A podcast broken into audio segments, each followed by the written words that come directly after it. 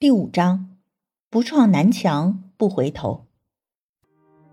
下面传来撕裂般的疼痛，杜成双死死咬住自己的手背，不敢发出一点声音。孟星河见他这般，更加的有恃无恐，动作变本加厉的粗暴。杜成双再也忍不了了，夹杂着呜咽声的呻吟细细碎碎地溢了出来。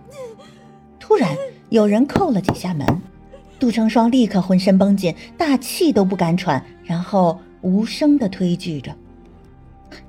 来人了，求求求你了。杜成双低声下气地恳求着孟星河，后者却继续着他的动作，直到彻底的释放。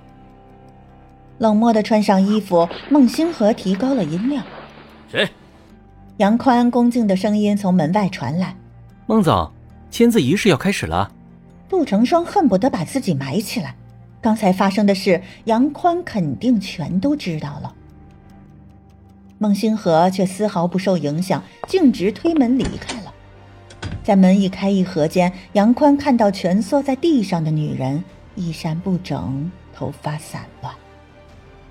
在他内心深处是同情杜成双的，可同时也有几分怒其不争的感觉。在杨宽看来，杜成双是天之娇女，手上掌握着普通人做梦都求不来的资源，却为了一个男人自甘堕落。把伤人的凶器亲手递给人家，如此落得遍体鳞伤的下场，也是活该。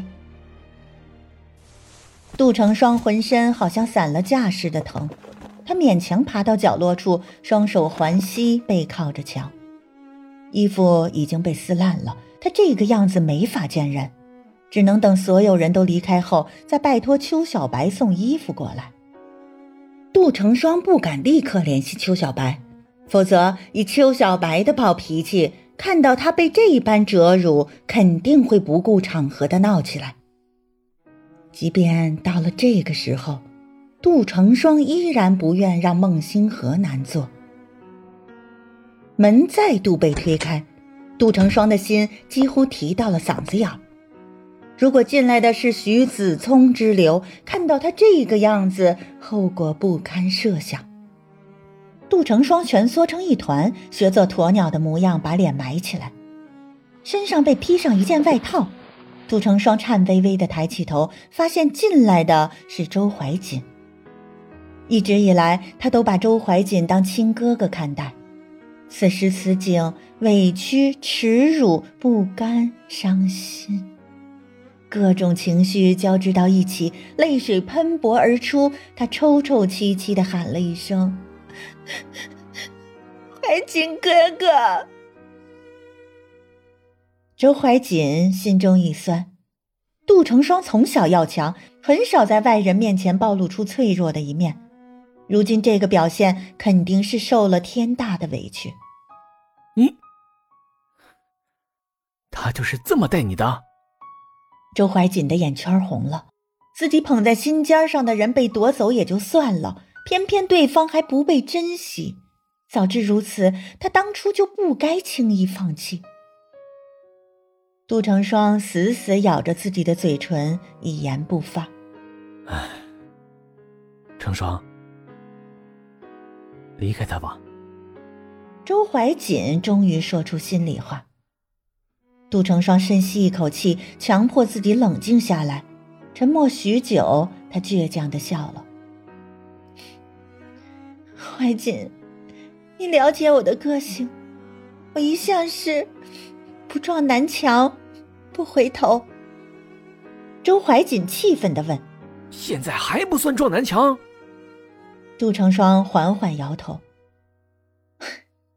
我相信，总有一天。”没等他把话说完，周怀瑾抢着说：“别傻了，浪子回头只是传说，现实世界里，只有狗改不了吃屎。”杜成双一阵疲倦，既有身体上的，也有心理上的。所有人都说他鬼迷心窍，说他愚不可及，不理解他为孟星河所做的一切。可爱情本就是不讲道理的，如果能控制住自己的心，他也不想爱上孟星河。偏偏这份心思又没法向外人解释。杜成双长叹一口气，我想一个人静静。周怀瑾抓住杜成双的一双手，成双，难道难道难道你不知道我一直在等你？杜成双猛地抽回手，别忘了我别忘了我是有夫之妇，怀瑾，我不想再听到类似的话。戒备地推了周怀瑾一把，你走，你马上走。周怀瑾无奈，只好转身离开。他准备给杜成双买身衣服，然后拜托邱小白送进来。然而他刚走到门口，手还没摸到扶手，就听到身后传来一声闷响。周怀瑾赶紧回头，惊愕地发现杜成双躺在地上，已经失去了知觉，在他身下渗出大片的血迹。来不及多想，周怀瑾抱起杜成双就往外跑。鲜血染红了他的衬衫，然后星星点点地滴落在地。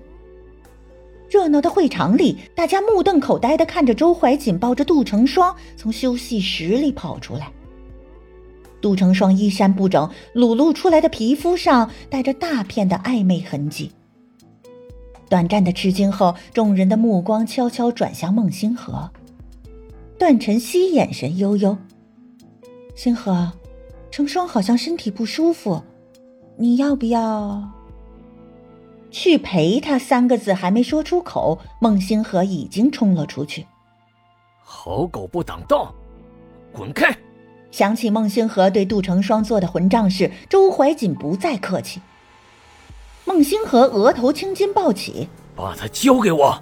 他一字一顿地说：“杜成双是我老婆。”邱小白抢了上来：“你们两个都闭嘴吧，把人送医院要紧。”段晨曦凑过来，满脸关切地问：“成双的衣服怎么破了？还有他身上的伤，怀瑾。”你们啪的一声脆响，邱小白打了段晨曦一耳光。